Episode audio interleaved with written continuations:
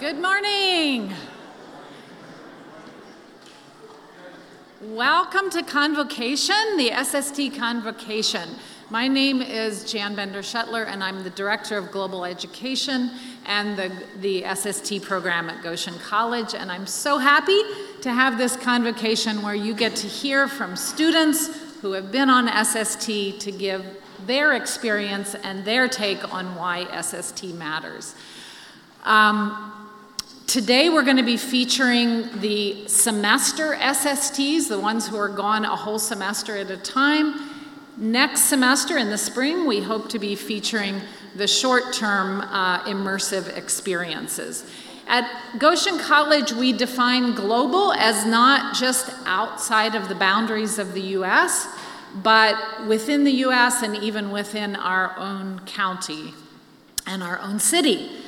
So, um, let me, there you go. So here are the semester SSTs that we feature at Goshen College, Ecuador, Indonesia, the Navajo and Hopi Nations, Senegal, and Tanzania.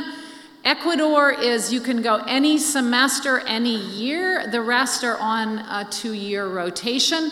Here's another, here's a list of the courses that you would get credit for if you did that. And today we are featuring the spring and summer Ecuador units from last year, Tanzania, uh, who went last spring, and Hopi Navajo, who went in the summer. Um, this is just to show you some of the options that are coming up right now if you want to sign up. For the semester, you can go onto the uh, MyGC and you can find an SST enrollment button and you can go right in and sign up anytime. If you're interested in the summer or the fall coming up, you need to sign up by November 10. That is like, we make decisions on that at that time. So, and we start um, the, the orientation for it right away in the spring semester. So if you want to go to Senegal or Ecuador in the summer, or if you want to go to Ecuador in the fall, now's the time to sign up. But you can see what your other options are. If you're going to do a semester, you need to start taking language the semester before, um, and we'll have orientation the semester before. So, today we're going to talk about why SST matters, why it's important, why Goshen College invests so much of your core and their own resources in this program, and we've done it for 55 years. It's a really unique, distinctive program amongst um, global education programs, and we're really proud of it here at Goshen College. It's not a time out from your career or academic preparation, but it's integrally a part of that. And we know that employers and graduate schools when they see that you've done this, you, you stand out from other applicants. We know that students who do this kind of program finish more finish on time and their grades actually go up. The students today, we, we got together and talked about what are the things that matter. And so they're going to talk about things like connections, relationships. They're going to talk about the personal growth that comes from SST. And they're going to talk about the lifetime commitments that really get established or reinforced by being on SST. And finally, the way that they now um, have some global perspectives on the world by this deeper engagement. So I am going to call Adrian up to introduce uh, what we're going to do.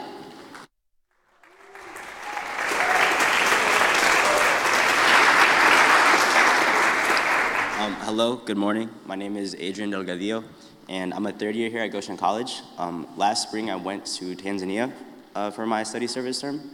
Um, and during that 12 weeks, um, I spent the first six um, studying. And so basically, what that looked like for me is every day I would take Swahili classes, cultural classes, um, attend various lectures. and that really just prepared me for the second part of SST, which is the service term. Um, and so on study, you're living in the main city of whatever country you're staying in. Um, but on service, you're in more a rural setting. Um, and typically, you're serving the community in various ways. Um, but on both, you are staying with host families, and that's one of the things that makes SST very unique, is you're able to stay um, with families. And that takes a lot of um, cooperation. between Goshen College and the country you're staying in. And that wouldn't be possible without the faculty leaders that come with us. Um, and there's a few faculty leaders here today, and I would like to recognize them. So if I call your name, would you please stand? Um, Andrew Hartzler, uh, the Ecuador Spring and Summer SST, um, as well as um, Joe Ross Richer from the Hopi Navajo Summer SST, and as well as Ryan Sensenig from the Tanzania SST. And could you guys all stand up actually so we can.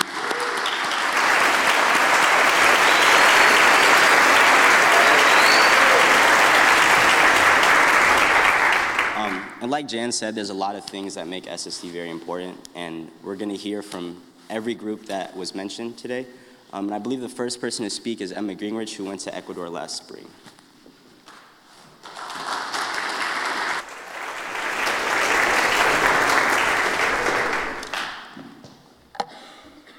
Good morning, everyone. My name is Emma Gingrich. I'm a junior history major from Elkhart, Indiana, uh, and I went to Ecuador last spring. I've also done some of the May term SST options, uh, like service in Texas with Mennonite Disaster Service and the Israel Palestine group that went last May. Um, but it was very important to me to also do a semester long SST. My decision to choose Ecuador specifically wasn't super hard because I have a Spanish minor and I really wanted to stretch my language abilities with immersion. I'm so glad I did a semester long SST though, uh, because it provided me with opportunities that I wouldn't have had with my short term, like um, living with a host family and feeling more immersed in a culture than just with a three week experience. Both of my parents went to Goshen and did a semester long SST in Costa Rica, and I grew up hearing their stories. I too wanted an experience that would stick with me for life. A semester long SST is a chance for you to get to know yourself better, make connections with people and places that you'll hold for the rest of your life, and have stories for years to come. While I did have struggles on SST, I reminded myself that all of the hard stuff would make for really good stories eventually, once I was more removed from and could laugh about the experience. Good stories help you connect to and relate to people. They make you interesting at parties. They help, you remind, they help remind you of where you've been and how capable you truly are. Here's an example of a story that, in the moment, was tough, but now looking back, feels like a highlight of my SST experience. On service, I lived in a small rural district outside of the city of Cayambe. Cayambe has this huge active volcano that looms over the city and attracts hundreds of daring hikers every year. You can see a view of the volcano from Cayambe.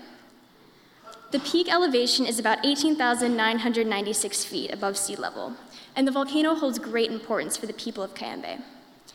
It's seen as this protector, people literally referring to it as Mama Cayambe.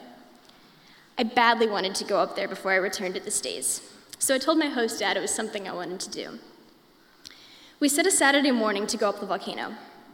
My family didn't have a car, and it would have been an insanely long and brutal hike, so my dad, little brother Mateo, and I piled onto a motorcycle.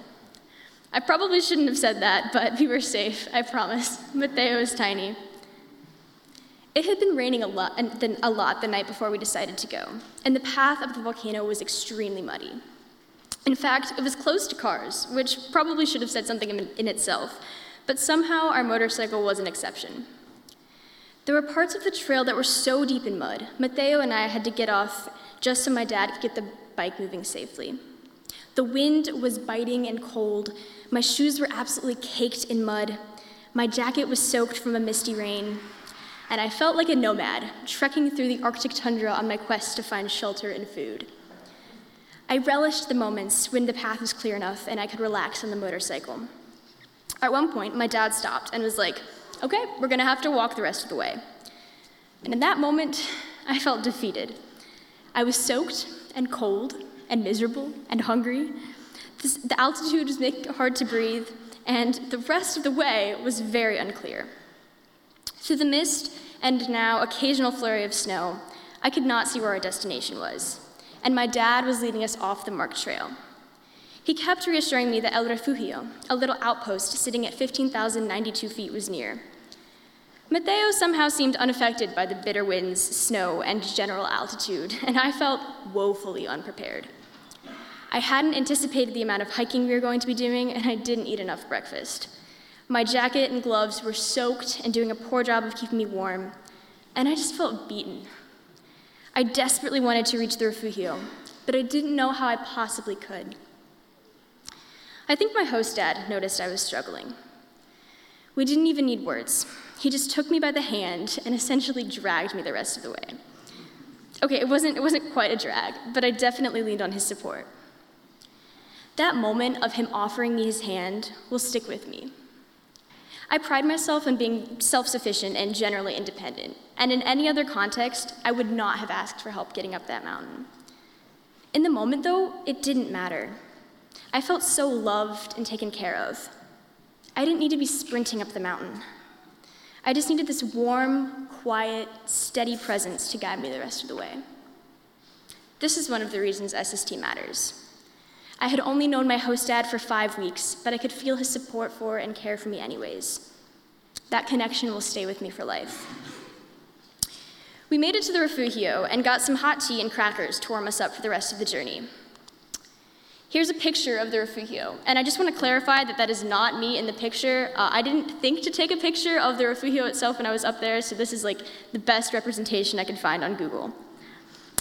Um, while I was in the refugio, though, I started to get a little freaked out at one point because on the wall was this graphic detailing all the types of hiking gear you needed for hiking at what elevation, and I grew steadily more aware that I did not have the suggested gear for the elevation we were at. Um, somehow, though, I was not stressed and relied on the guidance of my local Ecuadorian guide. My dad later joked that he could be a tour guide for the volcano because of the amount of people he's taken up. After the refugio, we continued on to see some glaciers. There was no trail, and I was traipsing through mud, navigating my way around rocks, and crossing little streams of water. I felt like a real off roader, and also a little kid again. There were so many little caverns and nooks that I wanted to explore. Before I entered one small cave within the glacier, my dad insisted that I ask Mama Cayambe for permission to pass, which she allowed. Asking Mama Cayambe for permission speaks to the spiritual importance the volcano holds for the people of Cayambe and made me feel much more connected to the land. And yeah, here's some pictures of glaciers and stuff. Despite my sensations of physical misery and the toil it took to get there, I was so incredibly happy to be exploring nature and laughing with my dad and brother as we made our way back down, almost wiping out from the slickness of the mud. Uh, you can see how in this pic, Mateo did so much better than I did in dealing with the mud. I felt a sense of satisfaction and accomplishment that I made it, and also a sense of appreciation for and connection with the land itself.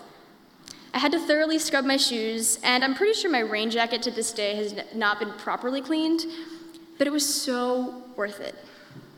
The experience of hiking Cayambe was made 10 times better than it would have been had I merely been a tourist, because of my host dad's presence and knowledge of me and the trail.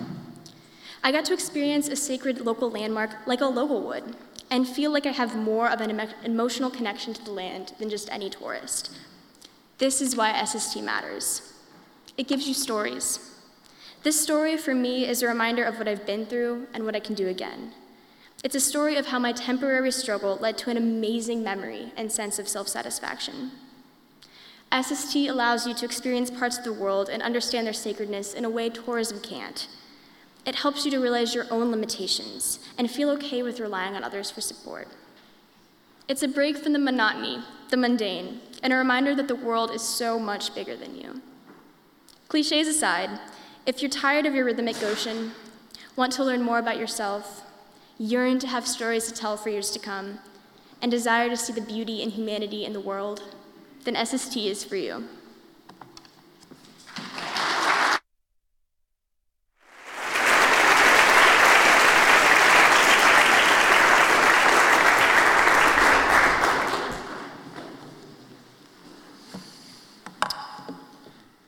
Good morning. My name is Tyson Miller. I'm a third year journalism and English major from Syracuse, Indiana. And I went to Tanzania last spring uh, with Saroj. She wanted a shout out. Why I went on a full semester SST is a tough question, and why I chose Tanzania is even tougher. And it, it honestly took me a while to realize, even after I had already committed to it. I knew it was going to be hard. Culture shock isn't easy to deal with, and anytime you've moved out of your element, every little thing gets harder. But through that, I knew I'd have constant support from my leaders and my host families. The balance of the challenges of SST and the support that I felt from the people around me was a great reason to go on SST because it was an incredible learning experience. The reasons that any one person might go on SST are broad, and no one is better than the other.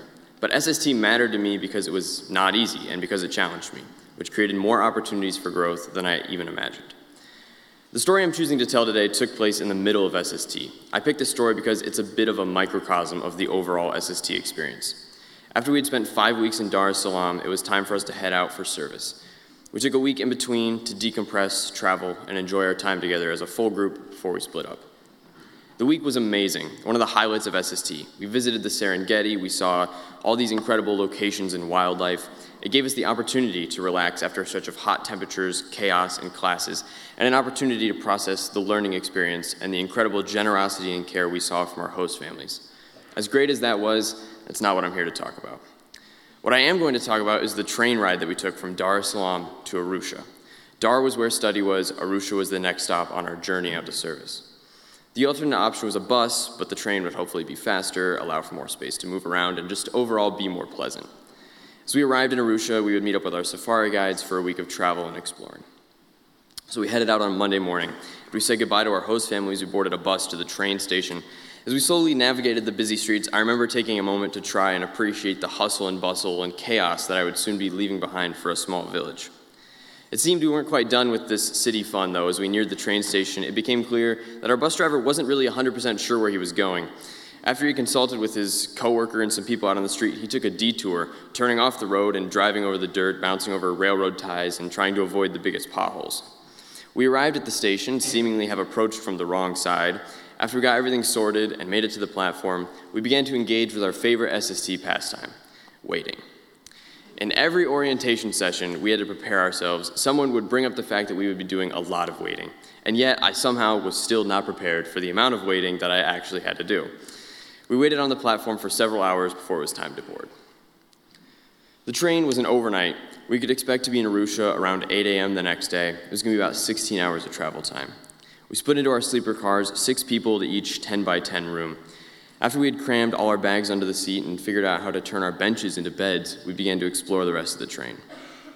We spent most of the afternoon hanging out outside our rooms, looking out the window and admiring the countryside. For all of us, this was one of our first big glimpses into the country, having spent most of the previous weeks in one city. This change in scenery was exciting since it offered us a glimpse of what we were going to experience on service. The train made stops in some small villages along the way. People got on and off, and members of the village came to the train selling various food items. We enjoyed getting to see these glimpses into life in rural Tanzania, offering a glimpse into service. As it neared dinner time, we went to investigate the dining car. We quickly, re- quickly realized that this was the headquarters in terms of train passenger socialization. It was loud and busy, and a few of us started to trickle in. It quickly became apparent we were not going to get tables to ourselves like we would have expected had we been in the States. Adrian and myself parked ourselves in a booth and began talking with a Tanzanian about our age. It turned out he was a college student at the University of Dar es Salaam who was heading home on the train for break. Adrian and I spent the meal getting to know him, listening to his talk, listening to him talk about his studies and his goals, and answering his questions about the U.S. As dinner hours wrapped up, the train, the dining hall transformed. Suddenly, most of the train descended on it for drinks and soccer. The car transformed into a place of celebration or anger. It was hard to tell. So as night fell, we gathered in one of our two rooms, breaking out games and enjoying each other's company. As the train chugged through the countryside, the sky was lit up with millions of stars, offering an unparalleled view of the Milky Way. We spent the evening hanging out the windows, feeling the wind, and reflecting on the absurdity that this particular group of Goshen College students from Indiana would be together on the train in the middle of Tanzania. As it got later, we retired to various bunks and let the motion of the train rock us to sleep, ready to wake up refreshed and at our destination. Instead, we woke up a few hours later, around 7 in the morning, covered in dust and beyond miserable. During the night, the train had driven through some sisal plantations, kicked up a significant amount of dust, blown it all through the windows, and deposited it all over everything. There was not a surface left untouched. We were covered, our clothes were covered, our bags were covered. It was so bad that I couldn't even be mad. I just felt defeated. We were all exhausted and ready to get off the train. To make matters worse, our train was significantly behind schedule. We were not going to get to Arusha for several hours at least. This did not help my mood. As we gathered and examined the damage, one member of our SSC made it known that they had awoken during the night, seen the dust billowing in, and inexplicably decided not to close the windows, but rather to ignore it and go back to bed. Needless to say, we were not pleased, and I, at least, have not forgotten. We eventually rolled into Arusha around noon after sitting still in the previous town for an hour, gross, and ready to move on with our day. It had been an unpleasant end to what was shaking, what had been shaping up to be a fun experience, but overall not one that I would trade for the world. In my normal life, this experience would have made me very frustrated. But because we were on SST and we were in the SST mindset, I just kind of rolled with it. The longer you're on SST, the more your outlook starts to switch to just letting things go and taking time to be proud of the things you've accomplished rather than be frustrated at the things you can't control. I could have told a lot of stories today. I could have talked about the safari and all the animals we saw. I could have talked about Zanzibar and the snorkeling trips we did. I also could have talked about the time it rained in Dar, flooded the street, and sent Billy swimming down a drainage ditch on his way to class. I also could have talked about my trips to the hospital or given a heads up on what to expect from your bowel movements while you're on SST. But the train ride was a microcosm of SST as a whole. I can say for certain that going to Tanzania, living with a host family, working at a hospital, navigating a different culture was challenging. It had its great moments, its hanging out the windows looking at the stars moments. It had its bad moments, its waking up covered in Tanzanian countryside moments. I wouldn't trade either kind of moments for anything. People in my unit talked about initially wanting to go to, S- to Tanzania because they knew it would be hard. We do hard things to stretch ourselves because we want to grow as people. That can look like a lot of things. For some people, it's talking to somebody they try to avoid. For others, it's taking a class outside of their field. For some people, it's SST. For some people, it's moving across the world for all of college or to live. In whatever form it takes, finding ways to challenge yourself is great. I found that for myself in Tanzania, and I hope that if I'm not already a little better for it, someday I will be. SSTs are all different, but one thing I can promise you is that you, if you choose to go on a full semester SST, the mixture of the challenge and the care you are shown will be incredibly rewarding. Thank you.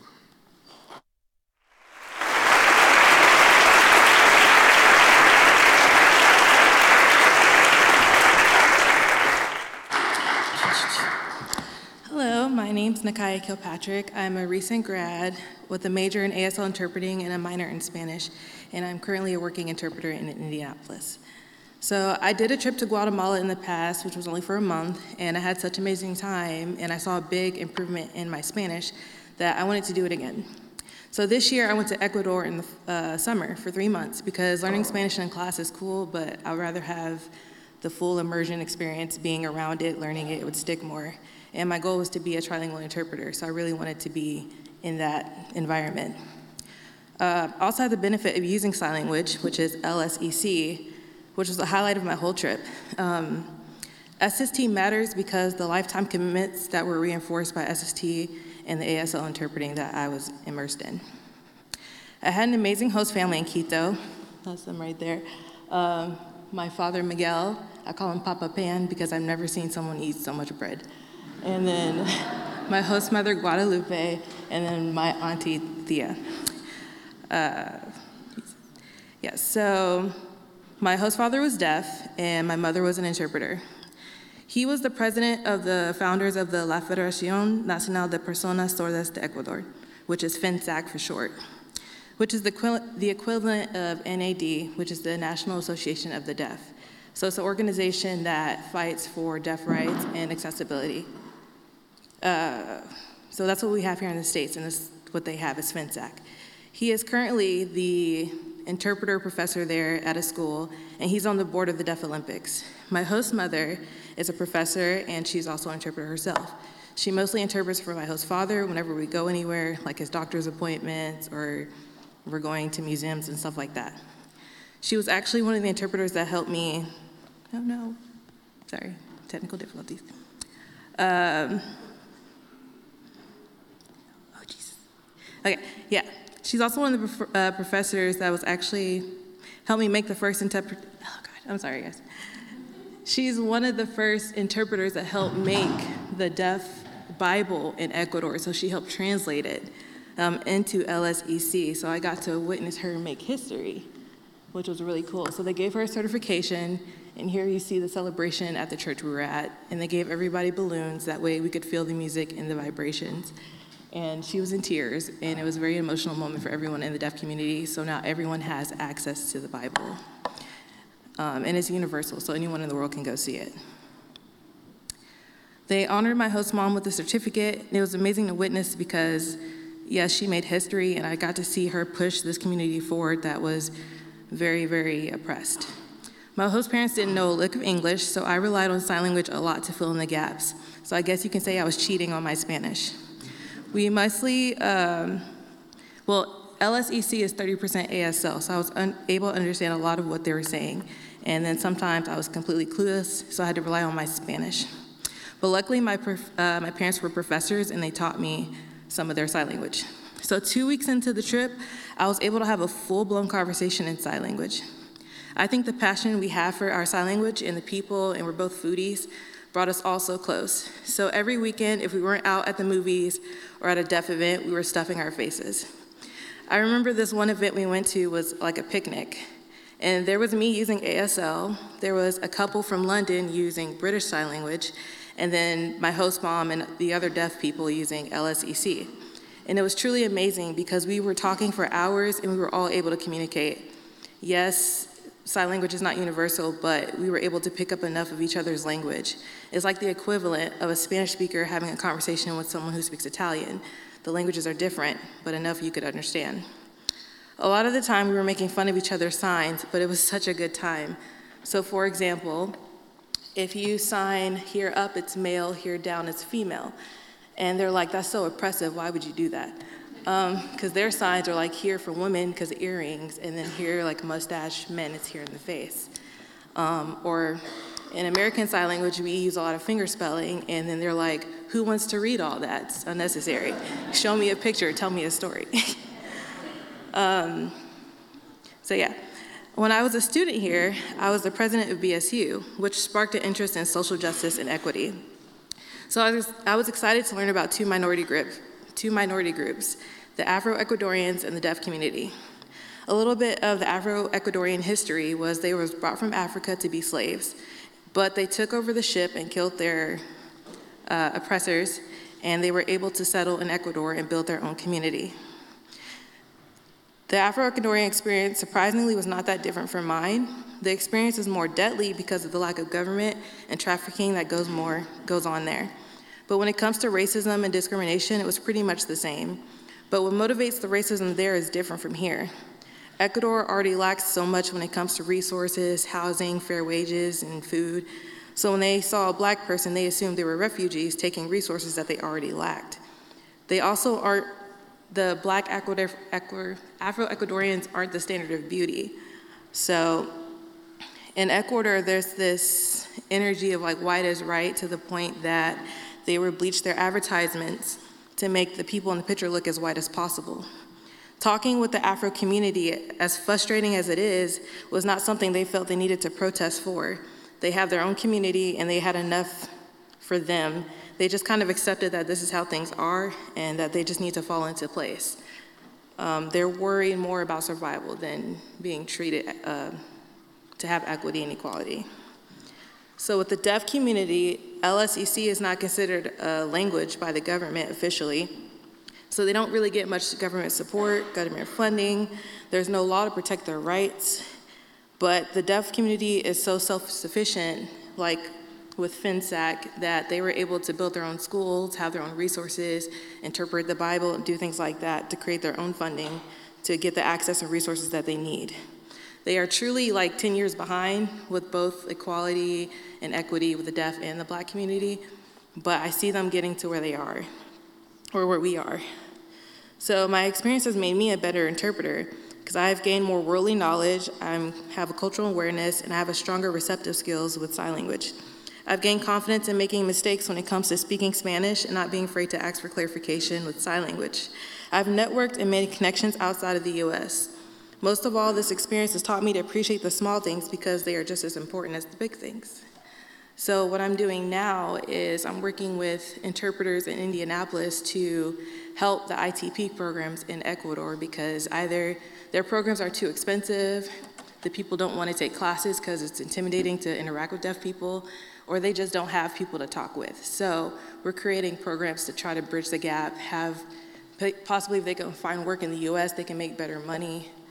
So that's what we're doing now. So joining SST, you're going to be opening so many doors, networking, you never know what can happen. So thank you.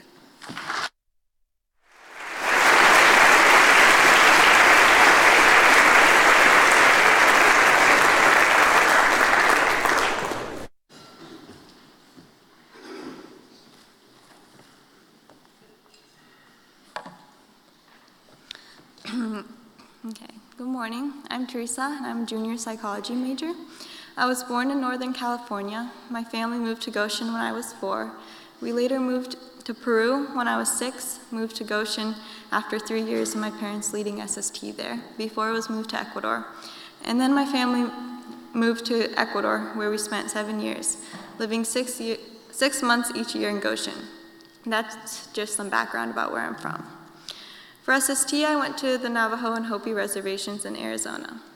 As some of you might know, this specific SST is set up a little, different, little differently than the programs that go abroad, like Ecuador and Tanzania. So our time spent immersed in the reservations was cut to six weeks. Because of the decisions my family made and the privileges we had, as a child, I was exposed to many different indigenous cultures outside of the U.S. Based on these experiences as a child, I decided to choose the Hopi and Navajo SST. I wanted to learn more about the indigenous cultures that are here within my own country, and I've been here for a lot longer than I have. I came to Goshen College because of its emphasis on global citizenship and global engagement. And going to the Hopi and Navajo reservations really showed me what it was like to be globally engaged, immersed in a culture so different from my own, yet never crossing international borders. I think that today, in the world that we live in, we often feel like we are globally engaged. But in reality, we are only globally connected by our devices, through the internet, or by visiting tourist attractions. Going on SST helped me to make this distinction between what it means to be globally connected versus globally engaged, or to be a global citizen. Engagement is being immersed in a new culture and accepting the differences and the similarities. Learning through relationships, service, focusing on the other and not our own wants. So, to share a piece of what I mean by global engagement, I want to tell you about an experience we had while on the Hopi Reservation. The Hopi culture, unlike the Navajo, was largely influenced by the Spanish, and because of this, they learned to adopt many traditions and styles of ceremony from the Spanish. And this created two separate Hopi religions. There's the Hopi religion, and then there's the Kachina religion. And these religions are only practiced during certain times of the year. So the Hopi people practice Hopi religion from the summer solstice to the winter solstice. And the Kachina religion is practiced from the winter solstice to the summer solstice. So basically, their year is divided by two separate religions.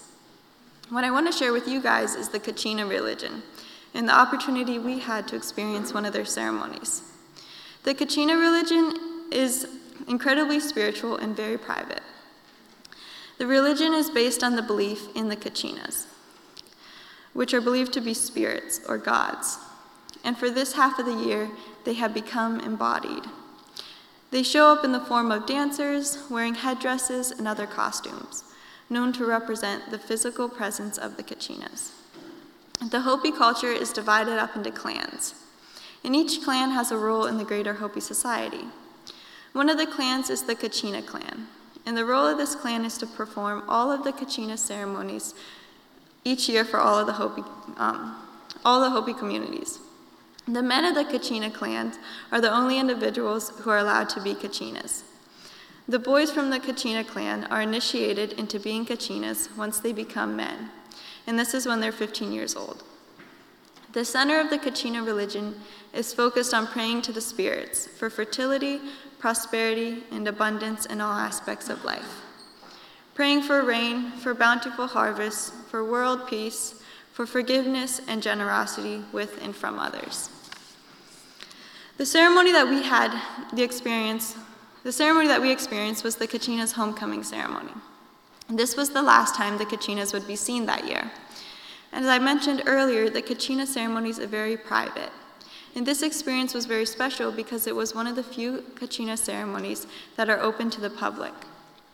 Even so, no pictures, videos, sound recordings, or even sketches of what was taking place was allowed because it's believed that it would disrupt the ceremony and anchor the spirits causing no rain and no fertility. Because of this, I don't have any pictures of the Kachina dance, or, or else I would have loved to show you guys. So these are just some other pictures from our trip. To participate in the ceremony, we gathered on top of the roofs of the houses surrounding the courtyard and watched the ceremony taking place below. The ceremony started at dawn and went on till sunset. The Kachinas, about 25 or so of them, danced in a rhythmic pattern, humming simultaneously the entire time. They performed this chant like dance routine in all four directions of the compass. And then they took a short break and repeated the same thing for the entire day. This whole time, the Kachinas were fasting, both from food and water. And remember, in Arizona in July, it is in the upper 90s to 100 degrees, and they all were wearing full head masks, and some even had blankets draped over their shoulders. It was impressive and very fascinating to watch.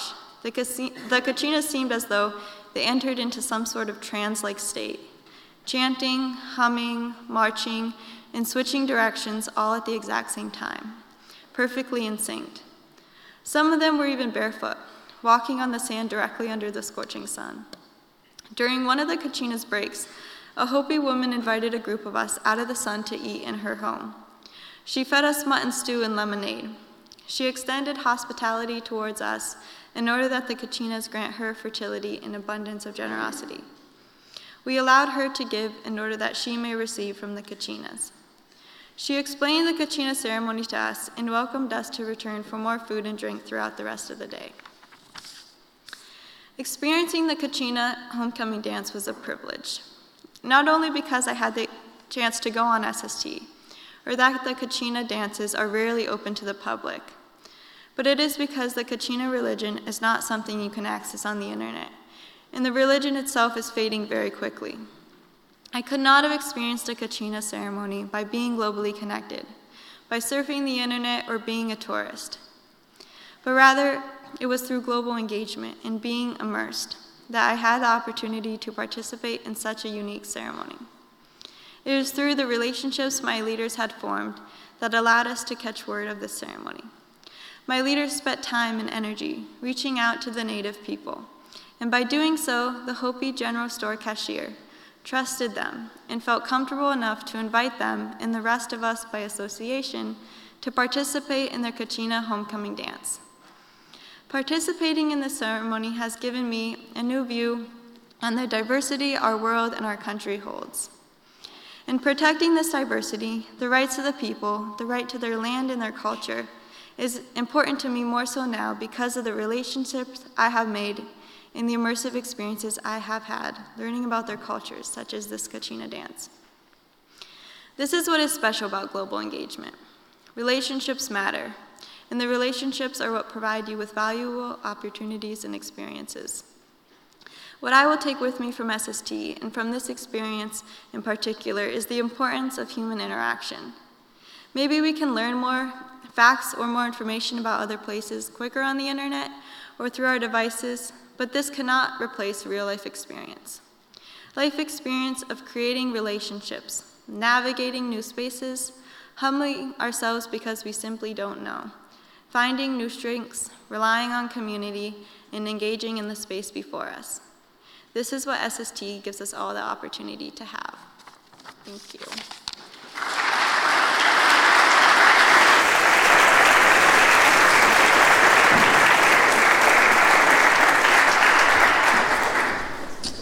And with that, um, we hope you enjoyed our presentation on why SST matters, and genuinely, we hope that you all consider doing some sort of SST. Thank you.